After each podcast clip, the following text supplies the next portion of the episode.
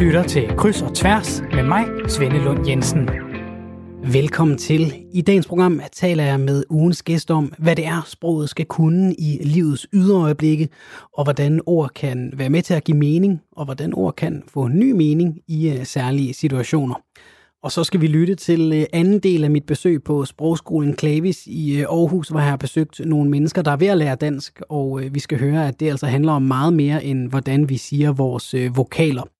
Første del, der blandt andet handler om, hvad det er, der gør dansk til et øh, svært sprog at lære, kan findes i øh, sidste uges program, som du kan finde på hjemmesiden og på podcast. Mette Bording Nybro, du er øh, dagens gæst her i Kryds og Tværs. Velkommen til. Tak skal du have. Du har skrevet bogen Lev stærkt, dø smukt, og den har du øh, i begyndelsen skrevet sammen med din mand øh, Thomas.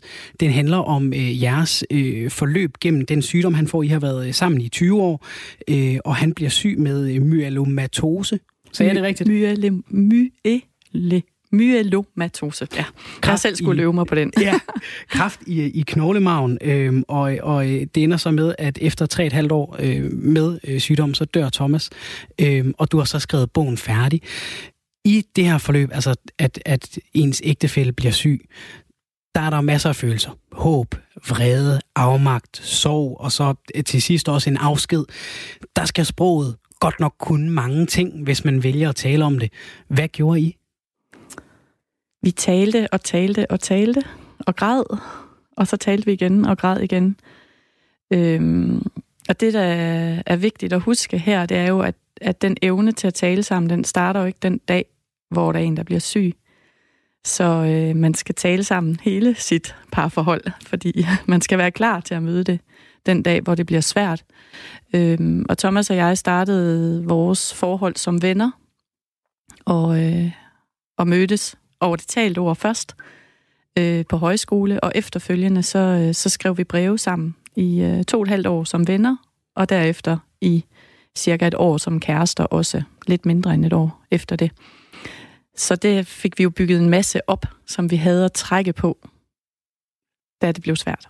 I havde lavet noget, noget fodarbejde inden, som, som gjorde det muligt for jer at gå ind i et rum og tale om nogle af alle de der svære følelser, der var? Ja, den der ærlighed. Mm. Hvad gav det jer i, i de situationer, hvor det brændte på? Altså, hvor I finder ud af, at Thomas er syg, og, og, og, og til sidst også, hvor, hvor I finder ud af, at nu er det slut? Det gav os først og fremmest nærhed. Øh, jeg tror, der hvor man, hvis man ikke kan sætte ord på de her ting, der er imellem to elskende, altså ægtefælder, så, øh, så skaber det afstand. Så hvis ikke man tør at sige, jeg er bange for, at du skal dø, eller jeg er bange for, at jeg skal dø, mm, så, øh, så står man jo alene med det, hvis ikke man må få lov at sige det højt til den, man er aller tættest med. Og selvom du, du siger, at I har så stået på skuldrene af mange års tradition for at tale om tingene, var det så stadig svært at, at, at åbne op for nogle af de der ting og sige det højt, eller, eller var det meget naturligt for jer, når det nu var sådan situationen var? Det var mest naturligt, men det var også svært. Der har været øh, situationer, hvor vi har måttet stoppe hinanden øh, og sige, det kan, det kan jeg ikke lige nu. Og så har vi taget det op senere. Hvad kunne det være for en situation? Jamen, det, jeg har haft rigtig meget behov for at stille Thomas spørgsmål om, omkring det her med døden, for eksempel. Og så kunne jeg jo godt sige, at jeg bliver så nødt til lige at spørge, hvad gør vi med gravkaffe? og så kunne det godt være, at det ikke lige passede Thomas. Og så sagde han, det kan jeg ikke lige nu. Så sagde jeg, kan vi så gøre det på torsdag? Og så, så fandt vi rum til det på et eller andet tidspunkt. Har det gået den anden vej også, at, at Thomas har været klar til at tale om nogle ting, som du ikke var klar til at tale om? Ja, men mest den anden vej. Altså, jeg tror, jeg vil bare helst have rigtig mange ord på rigtig mange ting, så jeg, ikke, jeg stopper ikke så tit en samtale, som, øh, som han nogle gange havde behov for, hvis han var for, altså hvis angsten var for lurende for døden, så, så var han nødt til lige at og sige, hey, jeg holder lige fokus på livet. Og I har jo faktisk været ret altså direkte, øh, hvis, vi, hvis vi hopper lidt i, i tidslinjen til den dag, hvor, øh, eller den nat, hvor, hvor Thomas så dør, altså der er I, I ret direkte i at sige, nu er det nu. Ja, han siger jo selv med det, jeg tror, jeg skal dø i nat. Og så, øh, så, så prøver jeg sådan lige at sige, ej, det, det ser du altså virkelig ikke ud som. Det, det, tror jeg, det tror jeg altså ikke. Og så siger han, det, jeg kan mærke det. Det kommer til at ske nat. Og det er jo øh, ekstremt taknemmelig for, at øh, både at han sagde, og at han insisterede, og at jeg lyttede, sådan så vi netop fik vores drenge hen og, og var sammen i den nat, han døde. Hvordan var skiftet fra, fordi da han bliver syg, så er der jo noget, noget håb, noget. Det her, det, det kan vi klare, det skal nok gå. Hvordan var skiftet i, da I så begynder at sige, okay, det, det går altså ikke den vej, det går den anden vej? Det var, øh, det var meget forfærdeligt. Øh, jeg kan stadigvæk huske den sms, Thomas sendte til mig. Jeg var simpelthen ikke med på sygehuset den dag, han fik at vide, at, øh, at der var ikke noget at gøre, sådan set andet end at prøve at holde ham lidt i live. Ikke? Det lykkedes så i 10 måneder, så det var også meget. Han var meget stærk og lå sig ikke sådan knække. Øh, men han skrev til mig, øh, jeg tror, det er Endgame, som jo er en film, som han så endte med faktisk at se som den sidste i biografen. Så ja, det, øh, der væltede verden jo sådan virkelig for alvor. Og så, øh, så tog vi heldigvis væk på hotel og fik snakket rigtig, rigtig meget der. Hvad er det for nogle ting, I snakker om i den situation? Det er øh, ja, blandt andet begravelse. Det er øh, helt praktisk.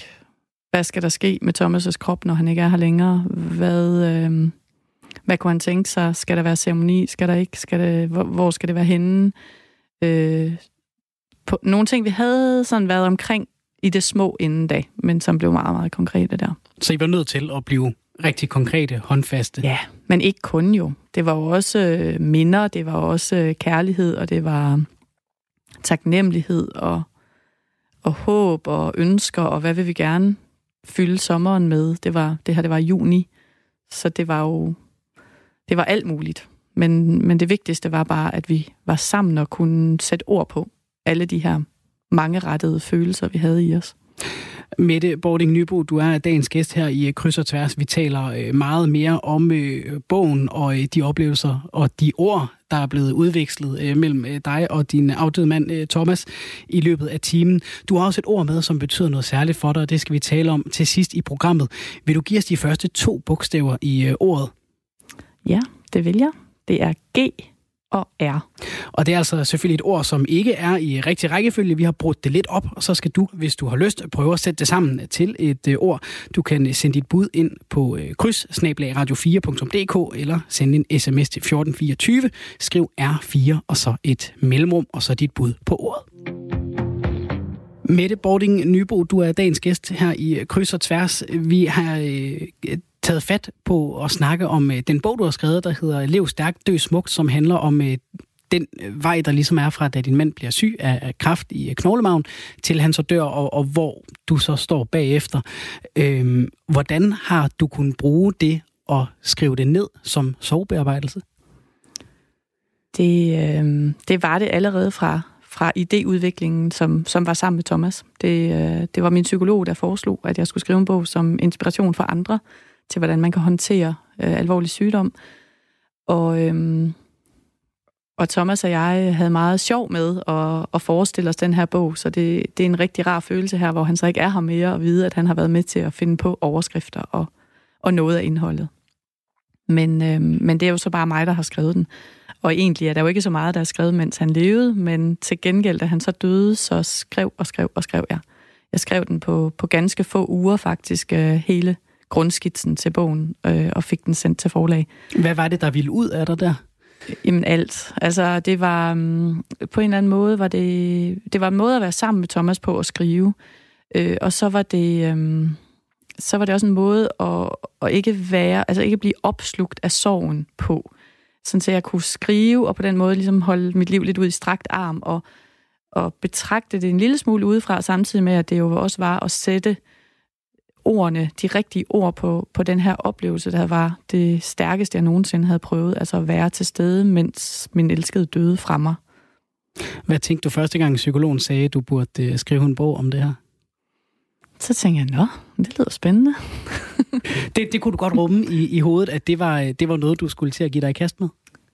Ja, altså det, det, det synes jeg bare var, nå ja, det kunne, det kunne jeg godt tænke mig. Altså, jeg, jeg har altid været rigtig glad for at skrive og glad for sprog, så det var egentlig bare dejligt, at der var en, der gav mig den idé, som jeg slet ikke selv havde tænkt.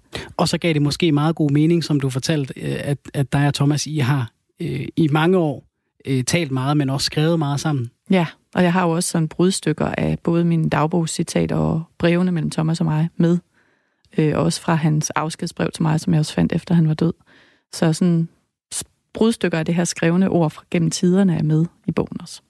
Og nu, øh, som, du, som du siger, øh, Mette Bording Nybo, øh, I går i gang med at, at få idéer og, og så småt begynde at lave den her bog, mens Thomas stadig er i live. Hvad betyder det for dig, at, at nu har du bogen med rundt, at, at du har så lidt af Thomas med der også under armen?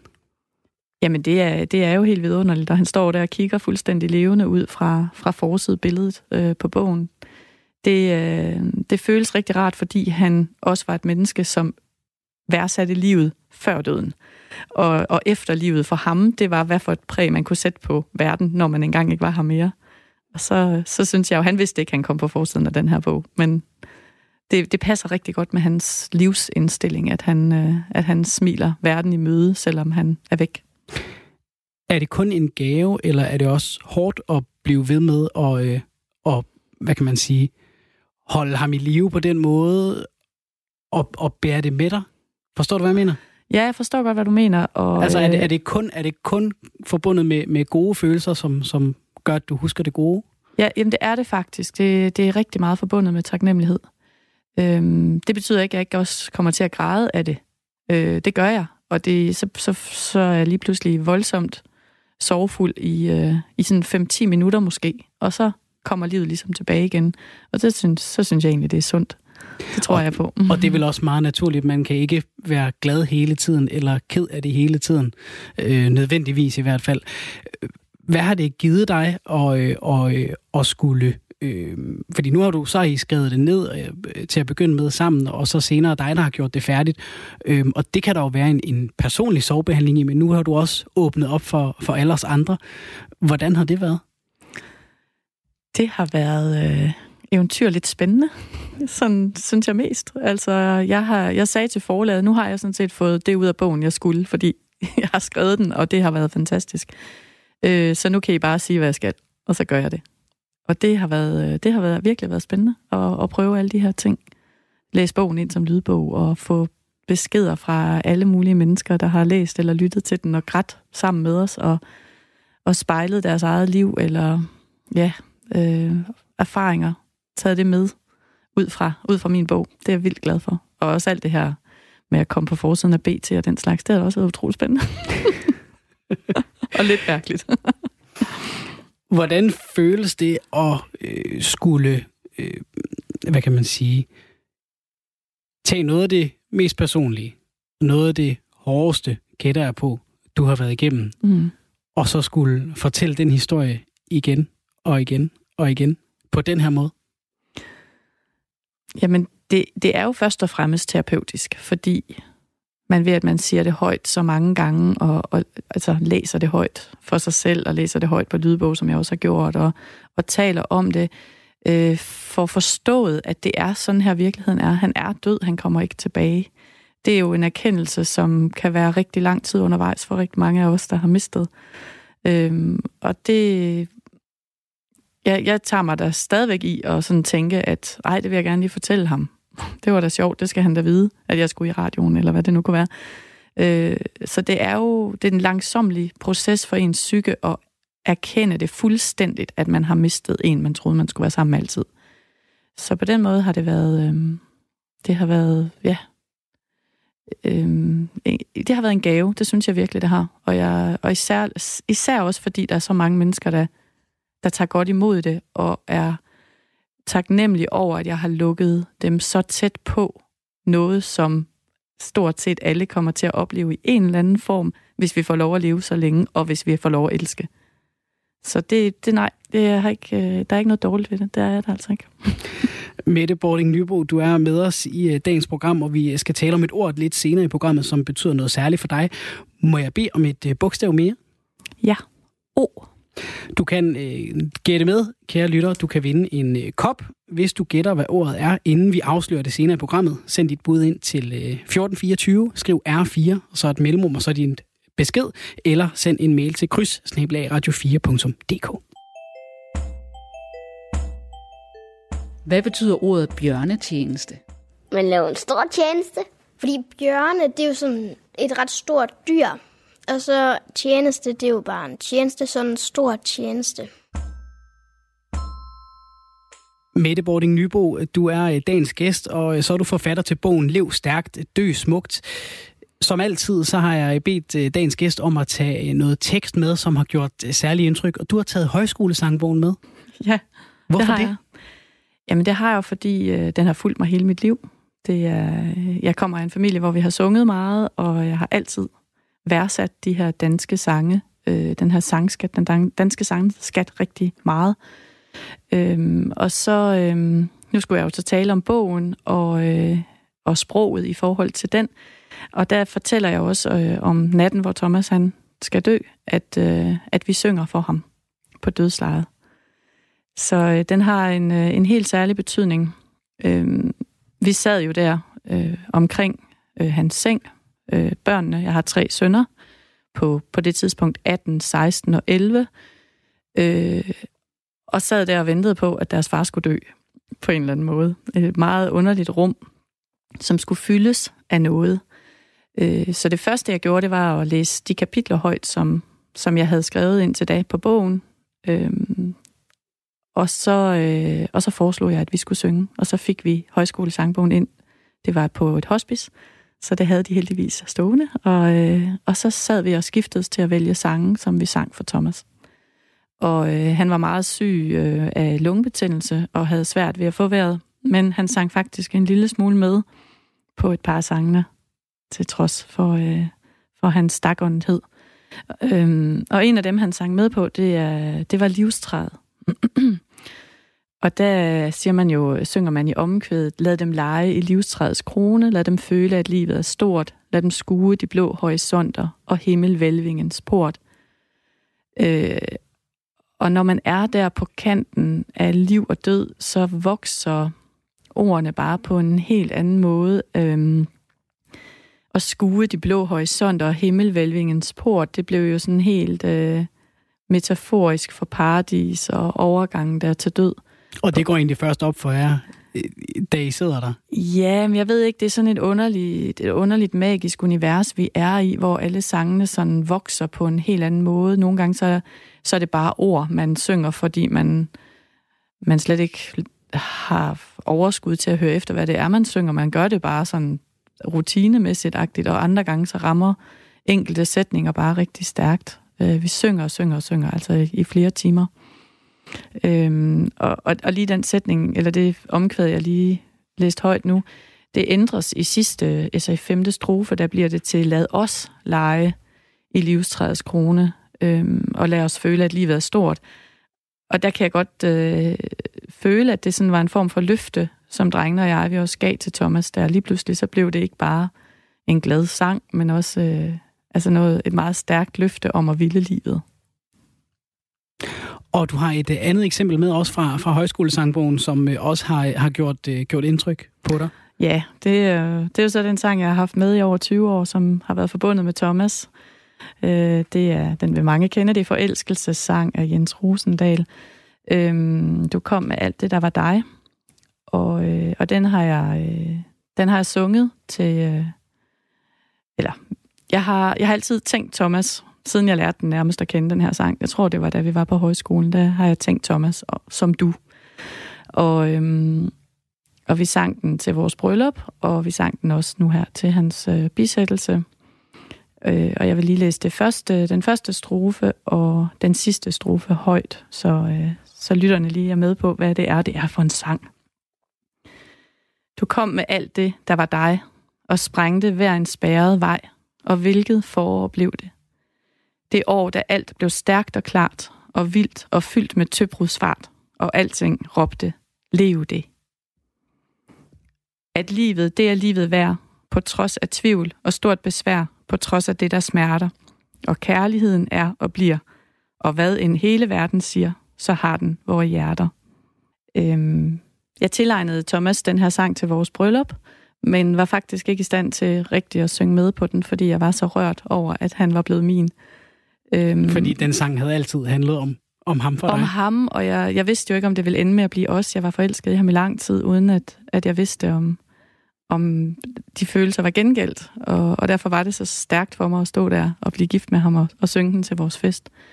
Øhm, og selvfølgelig så skulle vi også synge den i kirken. Øh, præsten havde faktisk foreslået, at vi skulle synge den anden sang, som Jens Rosendal har skrevet efter hans øh, elskede er død, øh, sang ved tab, er ret sikker på, den hedder. Men for mig var det helt sikkert den her. Det var den med livet og livet. Det var den, der skulle være til, mm. til begravelsen.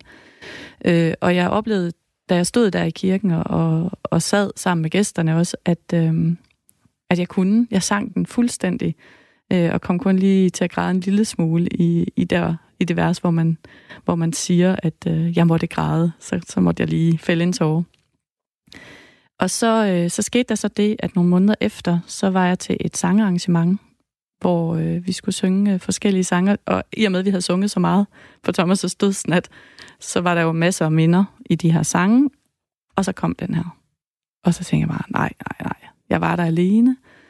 Og der var, det vil sige, der var ikke ret mange omkring mig. Eller der var nogle få, der måske kendte min, min baggrund, men jeg havde ikke ret meget lyst til at, at ligge hulkende nede på gulvet og, og, og græde over Thomas. Så jeg tænkte, hvad kan, hvad kan jeg gøre? Øh, hvordan kan jeg undslippe den her situation?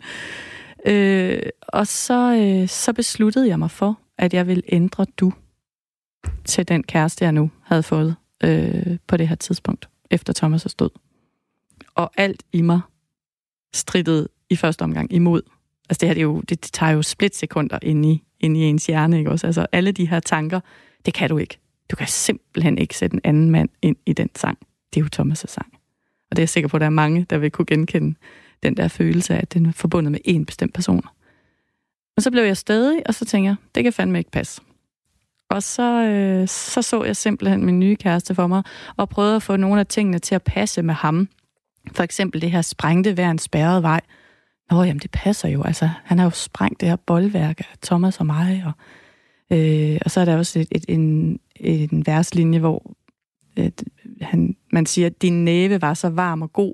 Og det har altid været Thomas' næve, men, men på, et eller andet, på et eller andet plan, så kunne det godt lige pludselig være den her nye hånd, der, der bar mig og rørte mig. Øh, og så endte jeg med at faktisk sidde og sådan småfnise lidt til den her fælles sang, bare over, hvad der foregik inde i mig selv. Øh, og jeg har efterfølgende tænkt, at det der, det var sgu godt. Altså det var, øh, sådan må det gerne være, at sange har forskellige betydninger på forskellige tidspunkter i vores liv, eller ord i det hele taget. Altså det kan også være digte eller bøger, vi læser, ikke også med det voksne blik. Øh, og så lige pludselig så se, at jamen, det kan også godt give mening, og det tager faktisk ikke noget fra Thomas. Det er stadigvæk hans sang. Og du kan jo kun komme derhen, altså, hvor du både kan, kan genfortolke den her sang i dit eget hoved, og få en ny kæreste. Der kan du kun komme hen, øh, fordi Thomas på en eller anden måde giver dig lov til det, inden han tager fra? Jeg håber ikke kun. Nej, men i hvert fald så hjælper det. det, er, det er der ingen tvivl om, at det har jo hjulpet mig rigtig meget, øhm, at han satte mig fri øh, med ordene. Altså, det blev jo sådan en hel talehandling, at han har sat mig fri, altså, så, fordi han har sagt det til, til både vores børn, men også til vores familie, vores venner, og han har endda sagt det til folk, som vi ikke engang kender for han har holdt, sagt det i et foredrag foran 300 andre mennesker. Hvilke ord satte han på det? Han sagde, øh, for min skyld, der kan Mette finde en øh, ny på vej til begravelsen. det er jo meget stærkt. Det er helt vildt stærkt, og øh, taget i betragtning, at han var ret jaloux, øh, egentlig sådan tidligere i hvert fald, så er det jo helt vanvittigt, at han var i stand til det. Hvad har det betydet for dig, at, at det blev sagt højt på den måde, det gjorde? Det har givet øh, virkelig meget frihed.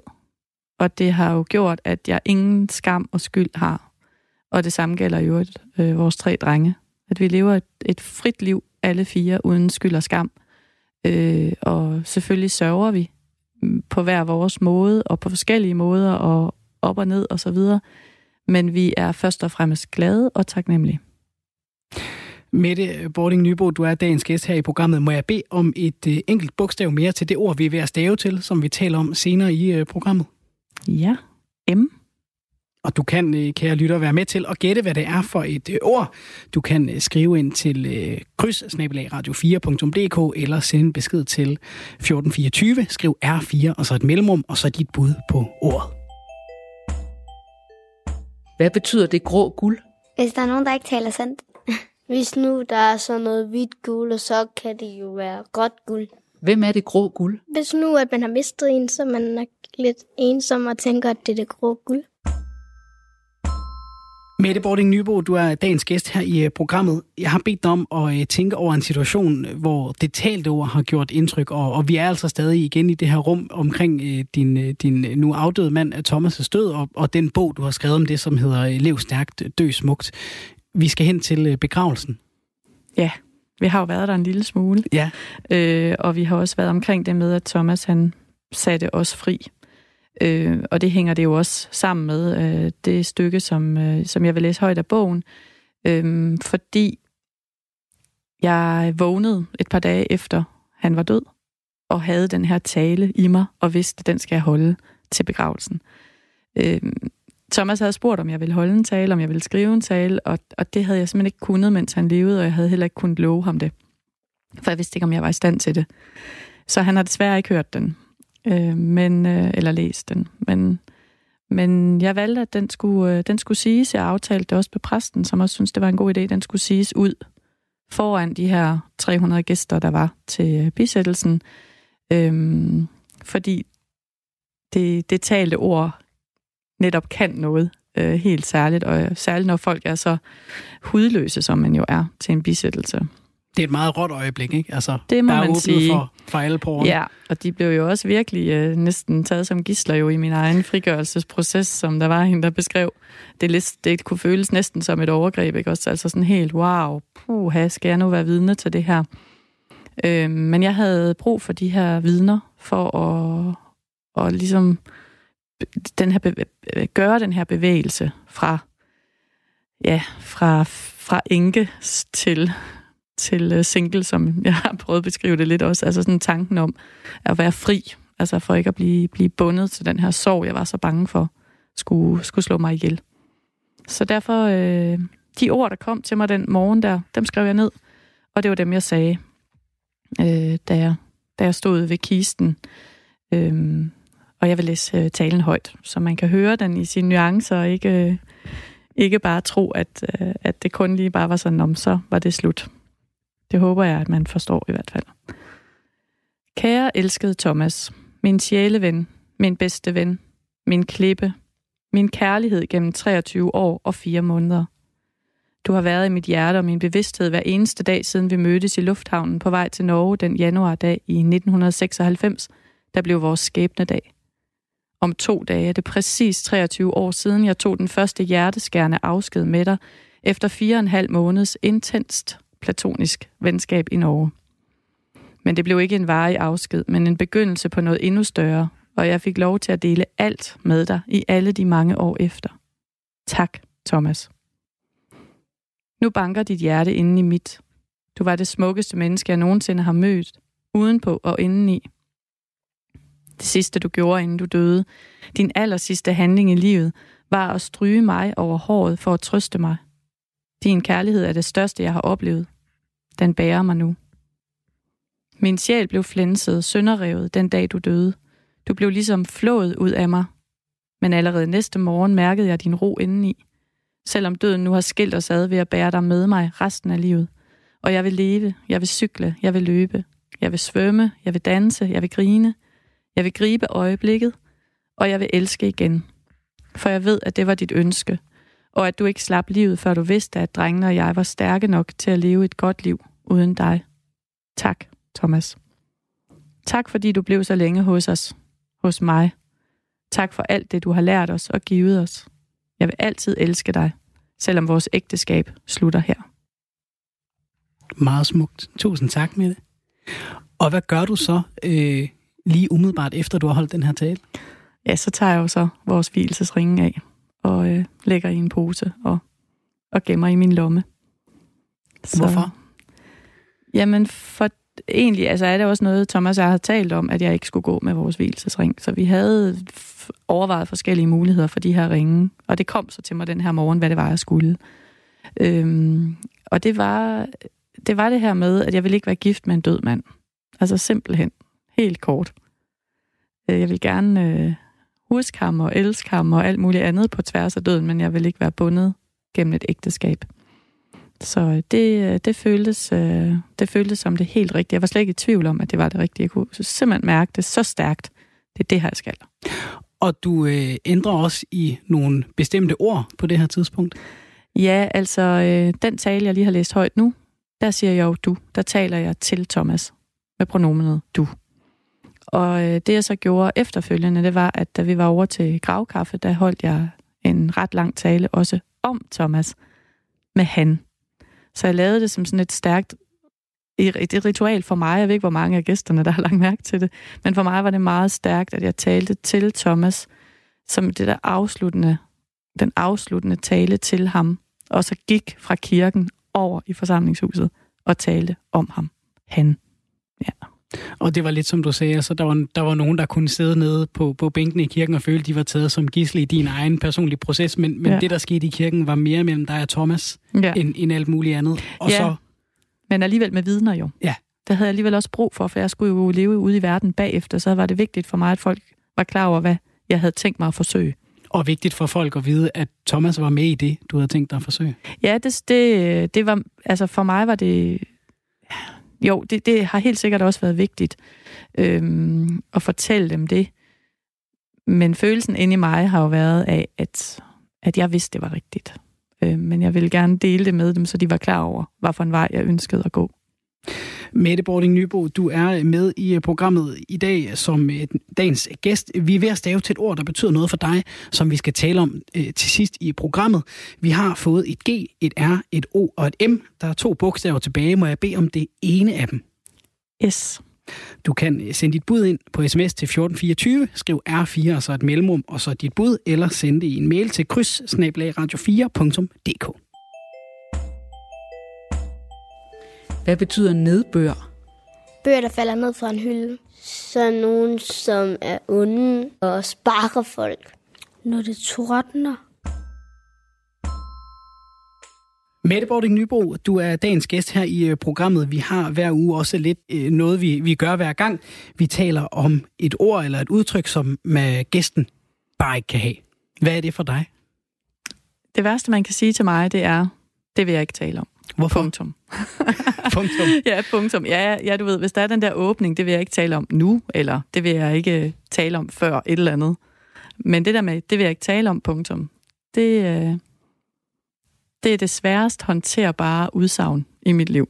Har det altid været sådan, eller er der noget, der har ændret sig de sidste par år med, med Thomas' sygdom øhm, og død? Øhm, jeg tror, det har været sådan i mit voksne liv. Øhm, sådan siden midten af 20'erne, egentlig måske siden med mit møde med Thomas, at jeg har haft den her trang til at, at virkelig sætte ord på og, og finde ud af, undersøge. Altså, vi har analyseret rigtig meget på vores, på vores liv sammen. Så det der med at have noget, man ikke vil snakke om, det, øh, nej, det har jeg det virkelig svært med.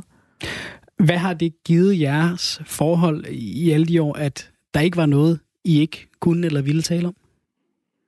Jamen, jeg igen må jo gribe fat til det, jeg sagde i starten af programmet med nærhed. Altså den nærhed, det har bare været det helt, helt centrale. I bogen kalder jeg det også at være i synk. Altså det der med at virkelig føle, at man er synkrone i livet. Øhm, og det betyder jo ikke, at man skal fortælle alting. Det er mm. egentlig ikke... Man må også gerne skåne hinanden.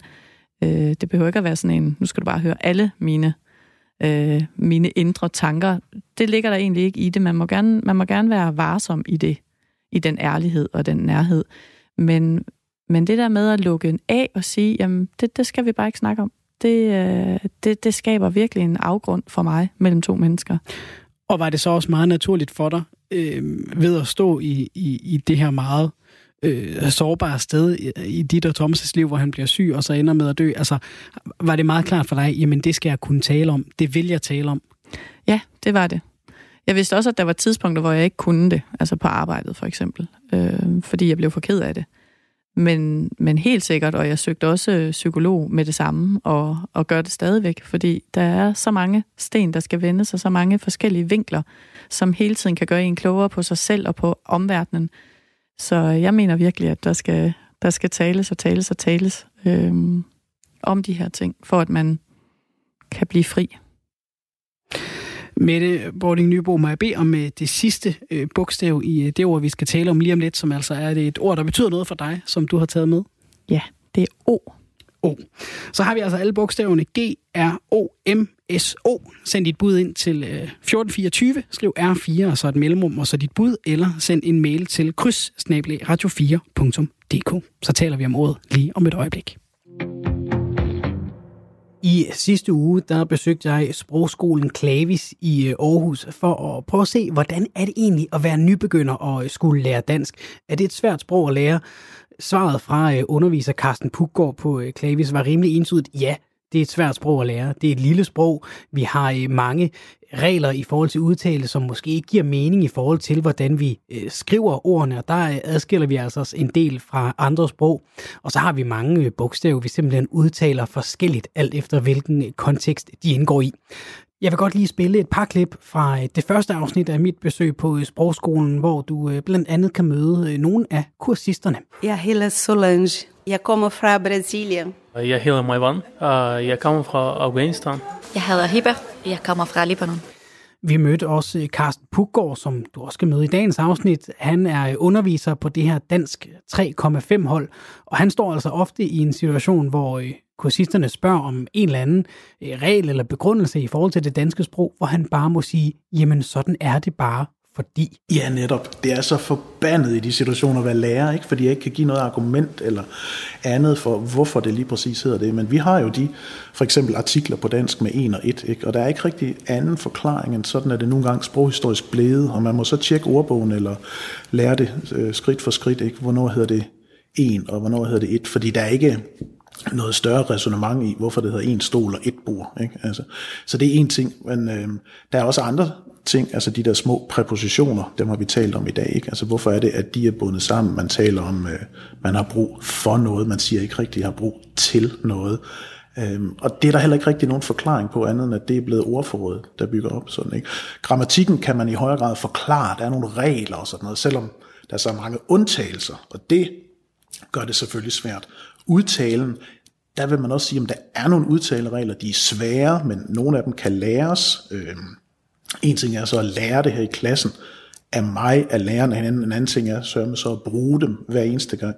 Men der er jo også undtagelser, ikke? fordi nogle gange så er der et bogstav, som man egentlig skriver, der udtales på den ene måde i det ord, og på den anden måde i et andet ord. Det kan være stumme bogstaver, det kan være et D for eksempel, som er jo tre, fire forskellige udtaler på dansk, alt efter hvilken kontekst det står i i ordet. Det er svært, det er rigtig svært. Og så er der alle de der små ting, som dukker op ude i den virkelige verden, som der ikke står noget om i danskbogen, men som øh, de her kursister altså kan mødes om i øh, klasseværelset. For eksempel, når man øh, kommer til Danmark og ringer til lægen og tror, at sekretæren er ved at få et ildebefindende, fordi hun siger ja, ja, ja, i stedet for at sige ja. Hun har den stemme. Astma. Også øh, synes, den der synes, øh, sundhedsplejerske, det kommer øh, besøg, når du født et barn. De har også den der. jeg siger, ja, ja, ja. Ja, Ja, det var meget sjovt. Men jeg var så dum, jeg tror, at hun... Uh, er du okay? Jeg sagde, hun siger, ja, ja, hvad, hvad, hvad, hvad mener du? Jeg siger, fordi jeg troede, at du kan ikke tage vand eller noget, er det okay? Og så er der nogle kulturelle forskelle, som også sætter sig i sproget. Hvad er dit yndlingsord på dansk? Esker. Esker. Fordi i Brasilien, portugis øh, er normal, normal siger esker. Ja, esker arbejder, esker, esker hejser, esker gå tur. I Danmark siger jeg kan lide, ne? men ja, ja, ja, esker siger esker. men min svigermor siger nej. siger, nej, du, fordi hun, jeg siger, jeg elsker arbejde som frivillig i børnehave. Hun siger, nej, du, du elsker kun din mand. Og jeg var hvorfor? Hvis du vil høre hele første del af den reportage, så kan du lytte til sidste uges program. Her i øh, anden del af mit øh, besøg på sprogskolen, så skal vi igen stikke hovedet indenfor i øh, Carstens klasseværelse sammen med kursisterne, men vi skal også lige kigge ind i et andet rum på sprogskolen, nemlig det, der hedder Tal Dansk Café eller Samtale Café. Det er et sted, hvor man kan komme mandag til torsdag fra 10 til 15, og så kan man tale med frivillige. Der er over 100 frivillige, og der er cirka 40 samtaler per gang. Så skriver man sit navn på tavlen, og så kan man få lov til i øh, 30 minutter og øh, tale dansk med en øh, frivillig. Og der var stor spredning på niveauet. Det gik helt fra dem, der var i den helt spæde start, når det kom til at tale og forstå dansk, og så op til sådan en som Firuz Azizi, der er kurder fra Iran, som sad og læste avis med Eivind, da jeg kom forbi med min mikrofon. Pengene skal betales af selskabet bag fastfoodskæden Isken Apps, ja. Og den pågældende leder, det afgjorde højesteret i går. Jeg spurgte Firuz Azizi, hvorfor han kommer til øh, frivillige samtalecaféer for at øh, sidde og læse i danske aviser. Fordi jeg vil gerne blive bedre til at øh, læse dansk, faktisk. Ja. Og så ordforhold. Fordi jeg tror, min ordforhold det er ikke helt okay. Ja. Det er, ikke, det er ikke nok, at man bare kan taler med danskere. Det, jeg, jeg vil gerne blive sådan bedre, at kan læse en bog, læse en avis. Og grunden til, øh, at Firuz Azizi har kastet sig over netop aviserne, det er, fordi det er der, man finder det moderne sprog, fortalte han mig. Hvis han nu finder en øh, bog på dansk, og den er 30 år gammel, så er det altså ikke sådan, vi taler længere. Og øh, grunden til, at øh, Firus ikke øh, stiller sig tilfreds med at øh, kunne tale dansk og forstå dansk, det er kommende jobmuligheder, det er øh, mulighed for uddannelse, mulighed for at øh, komme på kursus eller seminar. Og jeg spurgte Fidus, hvor meget det hjælper at komme til de her frivillige samtalecaféer. Jeg har lært meget. jeg tror, de, altså det er rigtig fint, fordi det, de hjælper gratis. Og så det ligger også i min pause, fordi jeg kører skolebus. Og så mist mit arbejde det om, om morgenen og om eftermiddagen. Så mit pause, jeg, fordi jeg bor i Hånslet, på Georgeland. Så jeg gider ikke køre tilbage. I stedet for at køre tilbage til Hånslet, så jeg kommer her og bruger meget tiden faktisk. Jeg bliver hjulpet meget, meget. Altså, nu jeg kan se forskellen. Jeg, jeg, før jeg, jeg, jeg kunne overhovedet ikke læse en avis, men nu jeg, når jeg læser en avis, hele teksten, måske kommer jeg 3-4 ord, at jeg ikke kender. Og det, kan man, det er rigtig fint. Og han lå ikke på den lade side, den gode Firuz, da jeg kastede et blik på tavlen, hvor man skrev sig på til de her frivillige samtaler. Så stod hans navn der altså mere end en gang for at prøve at komme igennem hele dagens avis sammen med de frivillige. Det var lovligt at sætte kameraerne op. Kameraerne. Kameraerne op. Men det var brugen af dem, den var gal med. Fagbevægelsens hovedorganisation har ført sagen for pakkepigen. Mm. Overvågningen medførte, at hun følte sig konstant overvåget på sit arbejde. Det var en stor psykisk belastning for hende. Og det er ikke kun danske aviser, der hjælper Firuz ind i det danske sprog. Jeg hører dansk musik, fordi det, det hjælper også mig at bedre i dansk. Men øh, det Radio 4 og Radio P1, de hjælper rigtig meget, og jeg vil også anbefale, hvis, hvis du er op til andre, øh, dem der er nyankommende i Danmark, de hører meget radio. Fordi de, de, i radio, det tæller rigsdansk og den mest tydelige dansk. Mm, mm. Så det hjælper mig, mig til, at blive, til at blive bedre i dansk. Udover at øh, blive bedre til dansk, så tjener det faktisk også et andet formål at lytte til dansk radio. Ja, fordi jeg får også nyhederne faktisk. Ja. Man, man bliver bedre til at kende samfundet, landet, nyheder fra hele verden, og, og man bliver bedre til dansk.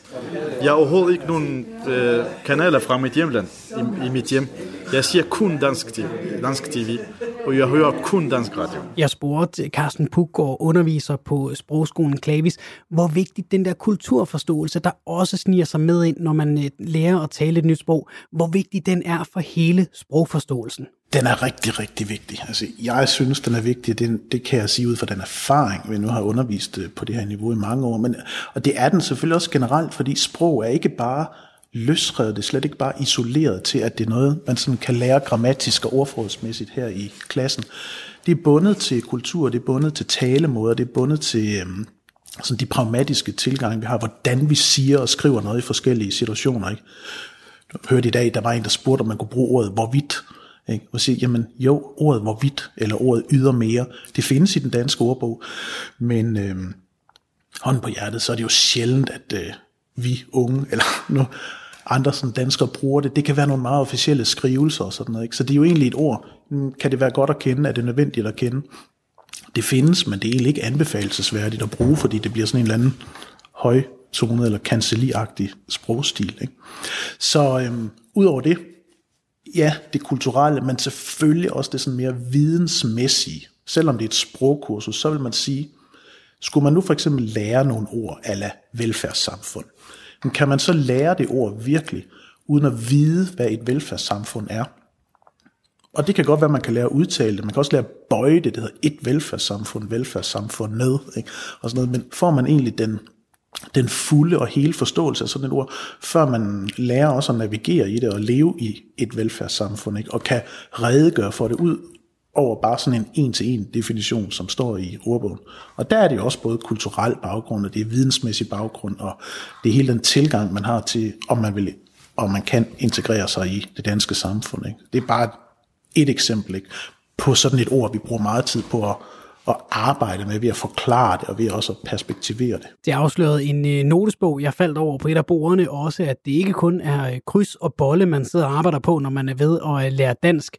I notesbogen, der var der lige sådan en oplistning af de danske partier, hvor de var startet, hvad de stod for. Så under venstre, så stod der en godsejer, og så stod der a landlord, og så stod der i parentes noget på vietnamesisk. Um, de vietnamesisk, de, uh, så de betu, beturning er en år, jeg har læst om. Så de er begge forklaret på dansk, uh, på engelsk og på vietnamesisk. Og hvad står der der? Hvordan siger man det på vietnamesisk? De er 20. Helt tilbage fra min øh, egen skoletid har jeg altid været glad for faget dansk. Jeg har altid, synes jeg selv, været ret god, når det kom til øh, grammatik og stavning og øh, så videre. Jeg var alligevel imponeret over, at de mennesker, der sad i klasseværelser og var ved at lære dansk, havde bedre styr på adverbier og inversion, end jeg lige umiddelbart havde.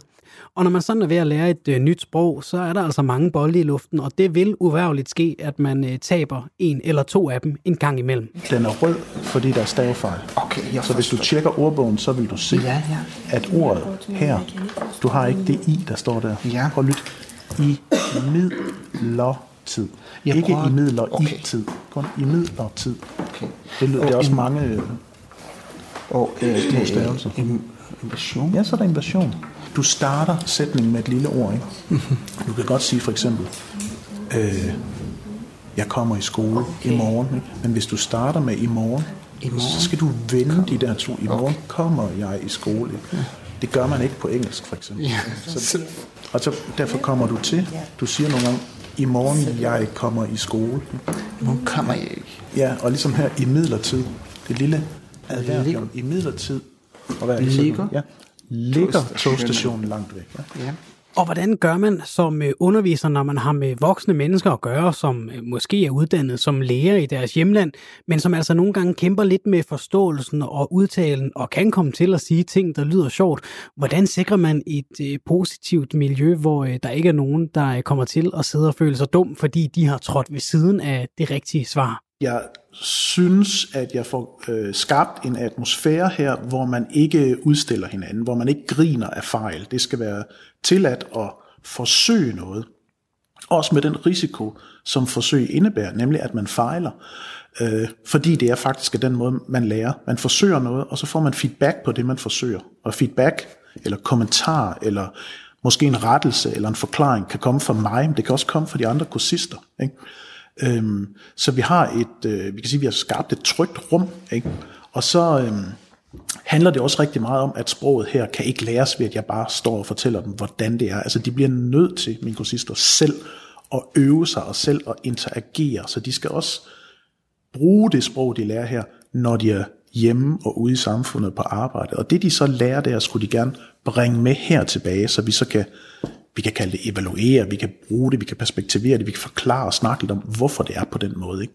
Så det ender med, at der jo kommer en, øh, vil sige, god, om ikke en løsluppen café-stemning, så dog sådan en, en stemning af, at øh, her må man gerne forsøge, her må man gerne prøve, her må man gerne, øh, det skal være et lille laboratorie, ikke, hvor vi tester nogle ting af, som man så forhåbentlig kan bruge videre hen. Ikke? Jeg spurgte også Maiwan fra Afghanistan, hvad han får ud af at sidde sammen med så mange forskellige nationaliteter og lære dansk, i modsætning til bare måske at sidde alene med Karsten og øh, arbejde på det. Fordi øh, her, det er mere sjovere for os, fordi vi kan lære ikke kun dansk, vi kan lære også uh, nogle nye ting fra uh, andre kulturer og andre sprog, for eksempel. I dag jeg har lært øh, nogle uh, ord fra portugisisk.